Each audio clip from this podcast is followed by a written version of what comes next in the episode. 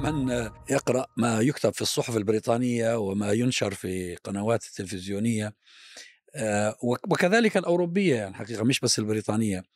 وكأن أوروبا جزء أساسي من الانتخابات التي آه، ستجري في آه، تركيا.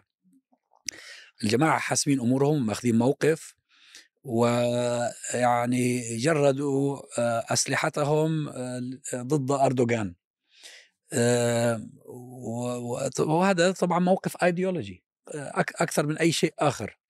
بالرغم من أن ما حققته تركيا خلال الثلاثين عاما الماضية من قفزة كبيرة في الاصلاح السياسي والقضائي والقانوني والعسكري كان بسبب أوروبا. يعني لما تركيا كانت تريد أن تتقدم للاتحاد الأوروبي الاتحاد الأوروبي كان يفرض عليها شروطا تعجيزية جاءت كلها لصالح تركيا. آه، قربتها من المنظومة الحكم الرشيد. إذا جاز لنا أن نستخدم هذه العبارة. هم لا يريدون ذلك اليوم لأسباب إيديولوجية لأن هذا الرجل أردوغان والحزب الذي يقوده آه، أقرب إلى العالم الإسلامي أقرب إلى آه، محيطه العربي. أخرج تركيا من العزلة التاريخية التي كانت فيها بسبب محاولاتها اليائسة للانخراط أو الانبطاح آه، في الجسم الأوروبي دون دون فائدة. فالذي الآن يقود الحملة الانتخابية خارج تركيا هي الإعلام هو الإعلام الغربي تقريبا. أنا أعتقد في إضافة لموضوع الأيديولوجيا هو آه، فكرة شو يسموه الرجل الأبيض.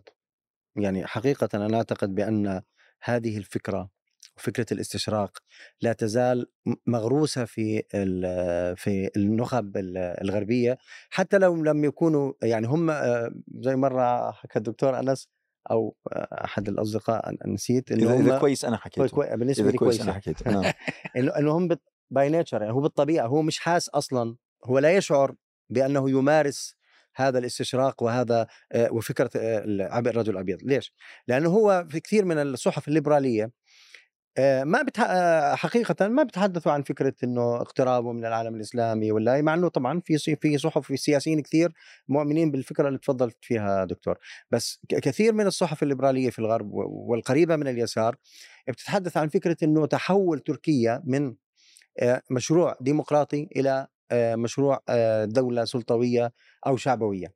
هنا يأتي التفكير وكأن الليبرالي الغربي هو وصي على الديمقراطية في العالم مع أن الليبرالي الغربي هو الذي دعم كل أنواع الاستبداد في كل العالم الثالث وليس فقط في الدول العربية ليس هذا فقط يعني هو قبل أردوغان كانت تركيا ديمقراطية؟ كانت أكثر ديمقراطيه لا لا, لا طبعا طبعا هذا طبعا هذا موضوع آخر. لم تكن أكثر ديمقراطيه هذا طبعا موضوع آخر بس هم الآن كل كلام الصحافة الليبرالية سواء في يعني أنا بحكي عن أمريكا وبريطانيا بيتحدثوا عن فكرة إنه يعني خايفين إنه والله إذا استمر أردوغان إنه ستتحول إلى دولة شعبوية سلطوية. هذا وهو يفترض ينطلق من افتراض بأنه هو وصي على فكرة الديمقراطية في العالم الغربي. هذا واحد. رقم اثنين حينما وصل الشعوبيون إلى إلى السلطة في أكثر من دولة يعني معظم دول أوروبا مر عليها شعبويون أمريكا إيطاليا بولندا هولندا. حتى بريطانيا في بريطانيا البريكزيت آه. وهولندا واظن الدنمارك. يعني دول النمسا في فترة من الفترات في بداية الألفية. كل هذه الدول مر عليها آه، شعوبيين عندما يتحدث أحد من الخارج آه، لا يقبلون. آه، في, في أذكر أختم بهذه يعني عبارة. في في أحد المرات انتقد ممثل الأمم المتحدة انتقد دولة أوروبية أعتقد فرنسا أو إيطاليا نسيت اسم الدولة انتقدها بسبب ممارسات تتعلق بحقوق الإنسان. والممثل الأمم المتحدة هذا إفريقي. فماذا رد أحد المسؤولين الكبار في تلك الدولة الأوروبية؟ قال والله هذه محاضرة جميلة من إفريقيا التي تعيش في يعني في ابهى ديمقراطية وإنه بما معناه روح ظبط بيتك.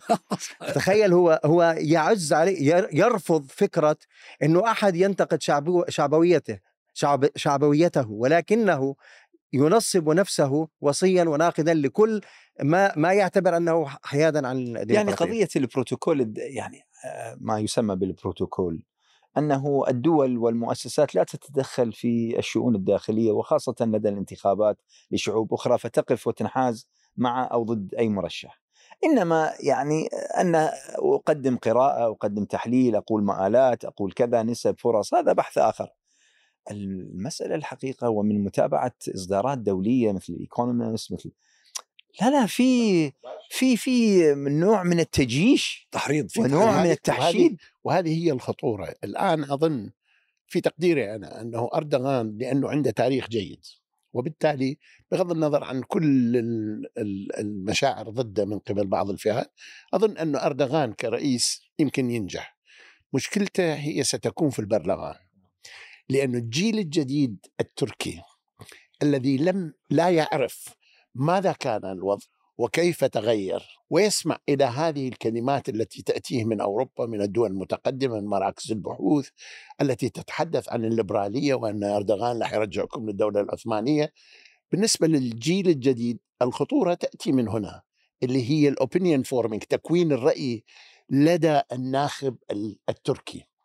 من هنا تأتي الخطورة. أنا شخصيا أظن أنه قد يفوز أردوغان وأعتقد أنه حتى الحزب ماله قد يفوز في البرلمان لكن قد تكون الأغلبية أقل والخطورة تأتي من اتفاقات بين الأحزاب المختلفه سواء كان يعني الآن دخل حتى في تركيا دخل حتى موضوع الطائفة والعنصر والعلويين وإلى آخره أدخلت وحرب معاوية وعلي معاوية وعلي يعني صاروا مثل العراقي؟ شيء غريب يعني تعرف كلامك أستاذ صباح ذكرني بقول مأثور ينسب إلى عمر بن الخطاب رضي الله عنه. أظن أنه ينسب إلى عمر إن لم أكن مخطئا. قال آه، تنقض عرى الإسلام عروة عروة آه، تنقض عرى الإسلام عروة عروة إذا ظهر في الإسلام من لا يعرف الجاهلية. يعني بيجيك جيل جديد ما كانش عارف الحياة في كيف كانت. بالمناسبة هذه أيضا المشكلة اللي تواجهها إسرائيل الآن. الجيل الجديد في إسرائيل ما يعرف كل شيء عن لا لا حرب ولا 48 ولا دخل الآن فيجي يتكلم يتكلم ويا الحكومة بما فاهم يعني هم هذول الآن إذا تشوف كل المظاهرات اللي طلعت أنا ما أرجع القضية الفلسطينية لكن دا أخذها قضية. كل المظاهرات اللي طلعت في, في في إسرائيل كانت حول أنه رح تلغون الديمقراطية بتقييد القضاء. طيب هو في ديمقراطية في في إسرائيل؟ يعني ينسون كل اللي دا يسووه لا هي في ديمقراطية فئويه لا يعني زي ديمقراطية جنوب أفريقيا. طبعا. هذه هذه ليست ديمقراطية لا بس صحيح كلامك. هم هم لم يعني الآن لما الجيل المؤسس بينقرض بيطلع جيل جديد آه، في قطيعة بينه وبين الماضي القريب مش البعيد جدا. رغم رغم ذلك رغم هذه الملاحظة الذكية من حول موضوع الجيل الجديد في تركيا وأنه الجيل الجديد ربما لا يعي آه، أهمية الإنجازات التي حققها أردوغان والإسلاميين في أثناء حكم لتركيا لكن يعتقد مرة أخرى أنه جيل أيضا واعي ويدرك ويقرأ جيدا ويعرف بأنه هذه الأطروحات وهذه التغطية الإعلامية وهذه الدراسات المقدمة من الغرب وكثير منها يفتقد إلى الحد الأدنى من الموضوعية والدقة في توصيف ما يجري في تركيا. عندما تقرأ المقالات المكتوبة في الصحف البريطانية والصحف الأمريكية أحيانا تجد بأن الخطاب ليس خطابا آه، مهنيا صحفيا بمعنى أنه ينقل المعلومة وينقل ما هو موجود في على الأرض وإنما هو يتحدث بخطاب واضح خطاب يعبر عن موقف سياسي وإيديولوجي لتركيا. هذه النقطة الأولى. النقطة الثانية والتي أعتقد بأنها ستلعب دور أيضا مهم جدا. الأتراك والشباب والجيل الجديد يدركون أن العالم يتغير الآن وأن محورية ومركزية الغرب وقيادة الولايات المتحدة الأمريكية وبريطانيا للعالم هذا كان في وقت بس على فكرة أنت بتقول يدركون هو هو الحقيقة أنا في انقسام. في انقسام في في في داخل تركيا. أنا عارف في انقسام. كبير. يعني ليس الكل يدرك وليس الكل مطلع. بمعنى إيش؟ بمعنى أنه الغالبية الأتراك الآن لم يعودوا في السابق أنه يمكن أن تنطلي عليهم هذه الإدعاءات وإنما هم يعلمون جميعهم. حتى حتى المعارضون لأردوغان يعلمون بأن العالم يتغير وأن مركزية الغرب السابقة لم تعد هي المركزية وأن هناك قوى أخرى صاعدة هي الصين هي الشرق يعني في الشرق عمليه وأن من يريد أن يكون له دور في المستقبل عليه أن يفهم هذه الخارطه وهذه الصراع وأن الإمبراطوريات التي كانت تقود العالم هي في طريقها للأفول. وبالتالي فجزء من خطاب الأمريكي والبريطاني ضد تركيا أعتقد هو في في هذا الصراع في هذا السجال في هذا أيوه بس الوضع في تركيا الوضع في تركيا ليس بهذه البساطة. يعني أنا قابلت مجموعة من الشباب في أكثر من زيارة. ممن كانوا من مجموعة أردوغان. آه، هؤلاء خرجوا وانضموا إلى أحمد دافوتوغلو وغيره من الناس اللي خرجوا. لديهم ملاحظات ولديهم تظلمات إلى آخره. والحقيقة أنهم يجدون فيما يكتب في الصحافة الغربية من تحامل على أردوغان يجدون مادة تغذي مواقفهم. ففي فتنة الحقيقة يعني الموضوع مش موضوع سهل. أي أنا آه موضوع هو, موضوع هو سهل. بالمناسبة هذا أنا في أحد الإشارات الموجودة في آه، كثير من التغطيات الغربية وهي موضوع الاستقطاب. يعني آه، يتحدثون عن الاستقطاب وكأنه آه، وكأنه شيء غير مسبوق يعني في العالم. مع العلم وهو بالتأكيد الاستقطاب مش مش ليس شيئا جيدا. ولكن في فترات التحول التاريخي في كل دول العالم يوجد حالة استقطاب. حينما شوف نتائج الانتخابات بين بايدن وترامب. إلى الآن ما انحلت. إلى الآن ما انحلت. اليوم ما انحلت عليك نور. البريكزت في بريطانيا كم كانت الفرق؟ حتى الانتخابات 2015 في بريطانيا لم لم يفز أي حزب من من الحزبين الرئيسيين بالأغلبية. ولذلك عملوا تحالف. في كل دول العالم في فترات التحول وخصوصا عندما يطول حكم الحزب الحاكم لفتره طويلة يحصل استقطاب وحزب العدالة والتنميه يحكم من من 20 سنة فالاستقطاب طبيعي ليس شيئا جيدا ولكنه أمر مفهوم ولذلك محاولة بعض الإعلام الغربي الدلالة على أن هذا آه، إشكالية أو أن سببها هو طبيعة آه، حكم أردوغان أو وحزبه في الفترة الماضية أنا أعتقد بأنه غير دقيق. هناك هناك أحيانا بالفكر الغربي هناك خطأ في التفكير لعدم فهم الأمور. يعني حينما تنظر إلى الموقف الأمريكي مثلا فيما يتعلق بالبي كي كي حزب العمل الكردي هم لديهم مفهوم معين أن يجب أن يكون بغض النظر عن أي اعتبار الأتراك حزب العمل هو عبارة عن خطر حال جنبه أمريكا بالنسبة لها قاعدة عن ما أعرف 10000 كيلو متر ولا كذا. نظر. شو نظر كيف؟ أنه لا حقوقه وصح واقليات و... فاذا أخذنا هذا كمثل وطبقناه على موضوع الانتخابات هناك جانبين أظن هناك جانب عدم المعرفه الكافية وهناك الجانب الآخر اللي هو التمنيات. وبالتالي يعملون وفق هذه من هذا المنطلق اثنين يطلعوا هذه التحاليل وإنه خلاص يعني مثل ما قال عسام إنه هم بدأوا يتحضرون إنه رح يخسر أردوغان ورح تجي حكومة جديدة ورح تتغير السياسة التركيه وكل الأمور. هم الآن ماشيين على هذا. إذا لم يتحقق ذلك بالحقيقة حتى لو لو خسر أردوغان تركيا تبديل تركيا لأن تركيا صارت دولة مؤسساتية. يعني مع الأسف أنه العرب ليسوا دولة مؤسساتية ولا وحده من دولنا. الدول الثلاث اللي عندها الآن نوع من المؤسساتية واحدة منهم إسرائيل واحدة منهم تركيا واحدة إيران. هذول عندهم أسلوب مؤسساتي لدولة. وبالتالي حتى إذا جت حكومة جديدة في تركيا لن تغير 180 درجة كما تعطينا الانطباع الآن تقرأ الصحافة والتحليل والمراكز. كأنه تركيا بعد الانتخابات بعد 15 بالشهر ستتحول إلى شيء آخر. لكن مع ذلك تركيا لن تدخل أوروبا آه لن تدخل. لا طبعا هو ما هي هذا محسوم هذا. أصلا جزء من سبب تغير سياسة أردوغان هو أنه أدرك بأن هناك فيتو عن دخول تركيا بس في ملاحظة اللي بدأت فيها دكتور عسام مهم آه، أظن أنس أيضا اللي هو آه، أنه الانتخابات هاي يعني صارت عالمية الانتخابات التركية حقيقة هذا آه، إن دل على شيء يدل على أنه أنه تركيا استطاعت أن تضع نفسها على في قلب الخارطة العالمية. لأنه في بتصير انتخابات كل يوم. كل سنة في الله أعلم كم 10 15 انتخابات في في العالم. ما حدا بيهتم فيها. يعني بتأخذ خبر صغير في في في داخل الصحف الغربية. لكن ما يكتب اليوم عن عن الانتخابات التركية جعلها قضية أوروبية وقضيه عالمية. ليش؟ لأنه هذه الدولة لم تعد في الهامش. وإذا آه، وإذا كان في آه، يعني آه، إنجاز لأردوغان فأهم إنجاز هو أنه جعل حول هذه الدولة من سلطنة م- عثمانية إلى دولة باور. إلى دولة موجودة على الخارطة العالمية.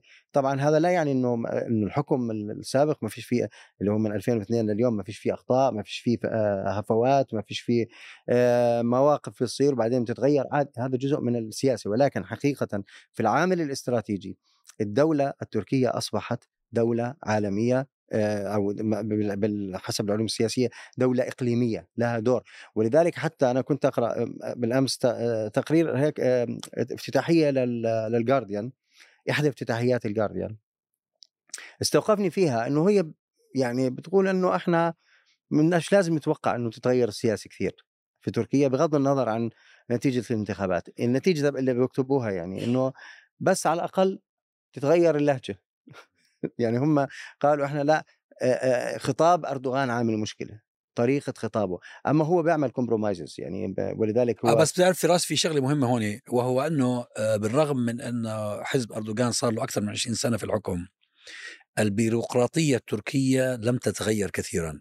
يعني ما زال الجهاز البيروقراطي في تركيا أكثر ولاء للعهود الأقدم للعهود السابقة. والذين آه، يتمنون العودة إلى الماضي يعولون على ذلك. يعني ما زال في البيروقراطية التركية في شرائح كارهة للأجنبي كارهة للآخر كارهة للعربي. آه، وتريد أن تمارس الأمور بعيدا عن الشفافية بعيدا عن المحاسبة. آه، بالرغم من 20 من أكثر من 20 سنة من الحكم والنضال الحقيقة إلا أن هذه البيروقراطية لا تتغير بسهولة. عودا إلى ما ذكره ال- الأخ فراس في مسألة ال- افتتاحية الجارديان الحقيقة أنا كان في جولة في في جلسة نقاشية مع بعض الأوروبيين قبل حوالي أسبوعين أو ثلاثة. فتخيلوا يمكن قعدنا وهذول كتاب وصحفيين وبعضهم كانوا في البرلمان الأوروبي في الاتحاد الأوروبي فناس نخبة يعني يعتبرون في الساحة الأوروبية. آه، فتخيل قد- قعدنا حوالي 40 دقيقة هي ساعة, ساعة ونص كانت مخصصة 40 دقيقة والناس تناقش أنه أردوغان هو يعني بقاءه هل فيها مصلحة لروسيا ولا مصلحة لأمريكا؟ وذهابة هل راح يكون مصلحة لروسيا ولا مصلحة لأمريكا؟ فبعدين واحد من الإيطاليين ذكر قال يعني إن لم يكن يحسب لأردوغان إلا أنه ما حد يعرف هو بالضبط هو في حضن من؟ لا وبعدين عمل آه، عمل آه، يعني في في ال- في الأزمة بين أوكرانيا وروسيا عمل وساطة طبعاً، آه، آه، عامل مهم كان. تركيا هي التي قامت بموضوع نقل الحبوب صفقة نقل الحبوب. تركيا أيضا قامت ببعض الإجراءات التي تمنع زيادة القوة الحربية الروسية ولكنها في نفس الوقت ما آه، يعني لم تقطع علاقتها مع روسيا. أصلا في علم السياسة يجب أن يكون هناك لاعب يستطيع التحدث مع مع مع الخصوم. مع الآخرين. مع الخصوم. بالضبط. طب أنت أوروبا الآن وال- والولايات المتحدة في خصومه بل في عداوة مع روسيا. وهناك لاعب في الناتو اللي هو تركيا لديه القدرة على الحديث مع روسيا ومع الناتو. شو من آه، هيك من من من يعني وهذه علماء السياسة والممارسي السياسة القدماء اللي اليوم يبدو الساحة فارغة من عندهم ما نلاقيهم موجودين. دائما يعني يقدر آه، إنه الطرف القوي الطرف هذا يعود بالمصلحة الي حتى لو أنا أخالفه. تركيا لم تصبح فاعل في الناتو إلا في آه، العشرين سنة الماضية. واليوم أصبحت هو طرف لا يستغنى عنه. وذلك لأنه حقيقة سياسات حزب العدالة والتنمية الحقيقة أدت بتركيا إلى أن يصبح ذلك. مع إسرائيل يعني إلى مثلاً- قاعدة إنجليك إلى كل هذه. تماما تمام. وبعدين المسألة اللي أنت ذكرتها في قضية الوحدة الأوروبية طيب لما تركيا تجري هذه التحولات مثل ما آه، يعني ذكر هم الأوروبيين قالوا من بين 23 ملف إصلاحات جذرية طالبناهم فيها طبقوا 20 طيب هذه بالمناسبة بيلاروسيا إلى الآن ما مطبقة إلى 16 وهي عضو. فقصدي أنه هذه بالن- بالنهاية هي فوائد حتى تعود على الاوروبا التي تريد يعني أنه لأردوغان أن إذا. أردت إذا أردنا أن نعرف لماذا الغرب يعادي أردوغان ويعادي الديمقراطية التركية وهذه الحملة الشرسة علينا أن نتتبع آه، حوافرهم في العالم العربي وحلفائهم في العالم العربي ماذا يقولون عن أردوغان وماذا يقولون عن الديمقراطية في تركيا حتى نعلم بأنه آه، سر من أسرار هذا هذه العداوة التي تتجلى أحيانا في بالدفاع عن حقوق الإنسان وتتجلى أحيانا بالسلطوية تبع أردوغان وتتجلى أحيانا بعداوه الأكراد وغيرها. لكن في الحقيقة أنه توجه أردوغان الإسلامي أو تقديمه لمفهوم مستنير للإسلام السياسي جعل التجربة التركية محل اهتمام في العالم وجعل الانتخابات الحالية جعلها مثار اهتمام ليس فقط في في العالم الغربي وإنما أيضا في العالم العربي إذا اردتم أن أن تعرفوا أيضا آه، حجم وقوة آه، أردوغان في العالم العربي تابعوا أيضا حتى الدعاة في العالم العربي تابعوا الأنظمة أيوة، العربية هذا سببه. هذا هذا سببه موقف تركيا من الربيع العربي حقيقة وربما هو يفسر ولو جزئيا العداوة الغربية له لأنه هو رجل من اليوم الأول وقف مع آه، رغبات الشعوب العربية. موضوع ملوش علاقة علاقة بالإسلام السياسي على فكرة وإن كان طبعا جذور أردوغان جذور إسلامية لا لا يمكن إخفائها لكن هو له علاقة بالوقوف مع نبض الشارع مع الذي القضايا أراد العادلة مع القضايا العادلة. أي نعم الذي أراد أن ينفض عن كاهله ال- الاستبداد. وهذه وهذا أمر لا تنساه له. لا الأنظمة الاستبدادية في المنطقة ولا حلفاؤها في آه، العالم في العالم الغربي. لكن دكتور عزام لا يمكن لل- للمتابعة للسياسة التركية ولسياسة رجب طيب أردوغان ولعلاقاته بالعالم العربي وبالعالم الإسلامي وحتى بالعالم الغربي علاقاته الوطيدة بالمفاهيم الإسلامية للدولة وللحكم.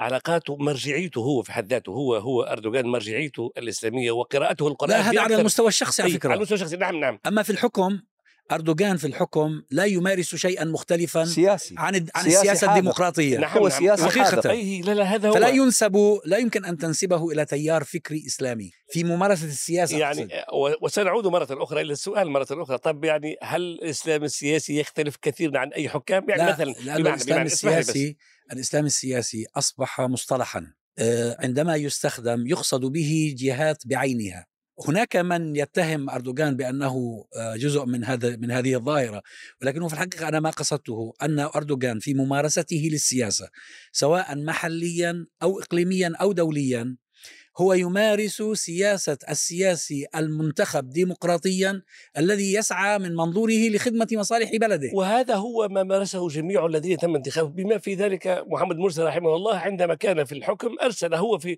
مارس السياسة بمنطق الدولة ولكن مع ذلك لم يسمح له لأن الظروف كانت مختلفة. ما ما أردت أن أقوله ب- بخصوص أردوغان أنه مارس بالديمقراطية ما تسمح له به الديمقراطية به مؤسسات الدولة وجعل من تركيا دولة ذات هيبة وذات خصوصية ومتميزة لم يتنازل لم يقدم تنازلات كبرى فيما يخص مصالح تركيا الرئيسية وظل محافظا ومدافعا عليها ومرنا آه، كما كما كما كما تتطلب السياسة لكن مرة أخرى كان متقدما ومتطورا وربما لافتا للانتباه في تجربته التي انحازت القضايا العادله على رأس القضية الفلسطينية. تعرف أقول لك آه، ترى إحنا أحيانا ذاكرتنا قصيرة. إذا إذا دائماً. إذا تذكر دائما حقيقة إذا تذكر السنوات الأولى ربما السنوات الثمانية الأولى لحكم أردوغان. ترى الشارع العربي والمسلم كان يعني ما هو مجمع على أردوغان. كنا حتى نسمع من كلام الإسلاميين في تركيا بأنه هو خرج على أستاذه وهو كذا وهو كذا وهو هذه علمانية جديدة ومش عارف إيش. نقطة التحول التي حصلت بشأن أردوغان هو ما حصل في دافوس. وخروجه بعد المعركة مع هذه نقطة تحول أدت إلى حالة من الانقلاب الكامل في الشارع العربي والإسلامي إلى صف أردوغان. إحنا ترى نسينا هاي الفترة السنوات الأولى. وأنا أنا أعتقد أيضا أيضا إنه بعد هاي الفترة أصبحت تركيا نموذج. يعني اليوم اهتمام الشارع العربي يختلف عن الش- الغرب. الشارع العربي يهتم بما يحدث في تركيا وكأنه انتخابات محلية وللأسف ما عندناش انتخابات محلية. ل- لماذا؟ لأنه يرى بأن هناك نموذج قريب منه دولة مسلمة شعب آه، قريب بالطباع استطاع أن آه، يبني دولة ي- ينتخب واستطاع أن يحبس أنفاس الجميع. اليوم كل الناس بتستنى شو نتيجة يوم 15 14 و15 شو بده ينتج الصندوق عنه. بينما إحنا عارفين لما ال- الحكام تبعينا من هون تنموت. وأنا أعتقد جزء آخر من العداء العربي الرسمي إلى تركيا هو حينما أفاق العرب فجأة أنه يجب أن نحارب الإخوان المسلمين. بعد أن صارت الثورة في مصر. انتقل الحكم سواء كان دول الخليج ولا السعودية ولا مصر ولا دول شمال أفريقيا الجميع. حينما بدأ يكون هناك عدو متخيل اللي هو اسمه الإخوان المسلمين تم اتهام تركيا بأنها دولة إسلامية. وبأنها تحتضنهم لانها آه. تحتضنهم وبالتالي أصبح هذا العامل هو من العوامل التي يعني الآن حينما أسمع إخواننا في المشرق العربي أو حتى في المغرب العربي. حينما يتحدث عن تركيا من لا يرضى عن ذلك يقول لك هذا أردوغان يريد يرجع الدولة العثمانية. وكأن الدولة العثمانية أصبحت لديهم سبه هي هي عند القوميين كذلك هي طبعا للأسف. عند القوميين عند القوميين نعم. لكن ال- بالنسبة ولأ- ولأنه القو... القوميون فاشيون. ال- ال- الهوية العربية والتركية جزء هام منها هو الإسلام. بغض النظر يعني حتى من يكفر بالإسلام حتى غير المتدين لما تموت أمه لازم يسوي لها فاتحة ويجيب واحد يقرأ على رأسها واللي هو ما يؤمن لا بالله ولا بدين ولا أي شيء. فالمشكلة اللي عندنا إنه يعني هناك من يتحدث عن العلمانية والليبرالية وكل كذب لأنه إحنا ما نفهم على إيش نحكي. الهوية ال- المسيحي العربي جزء من هويته هو الإسلام صحيح. ليس العبادات لكن لأنه جزء من الهوية كلام صحيح. المجتمعية لتلك المنطقة.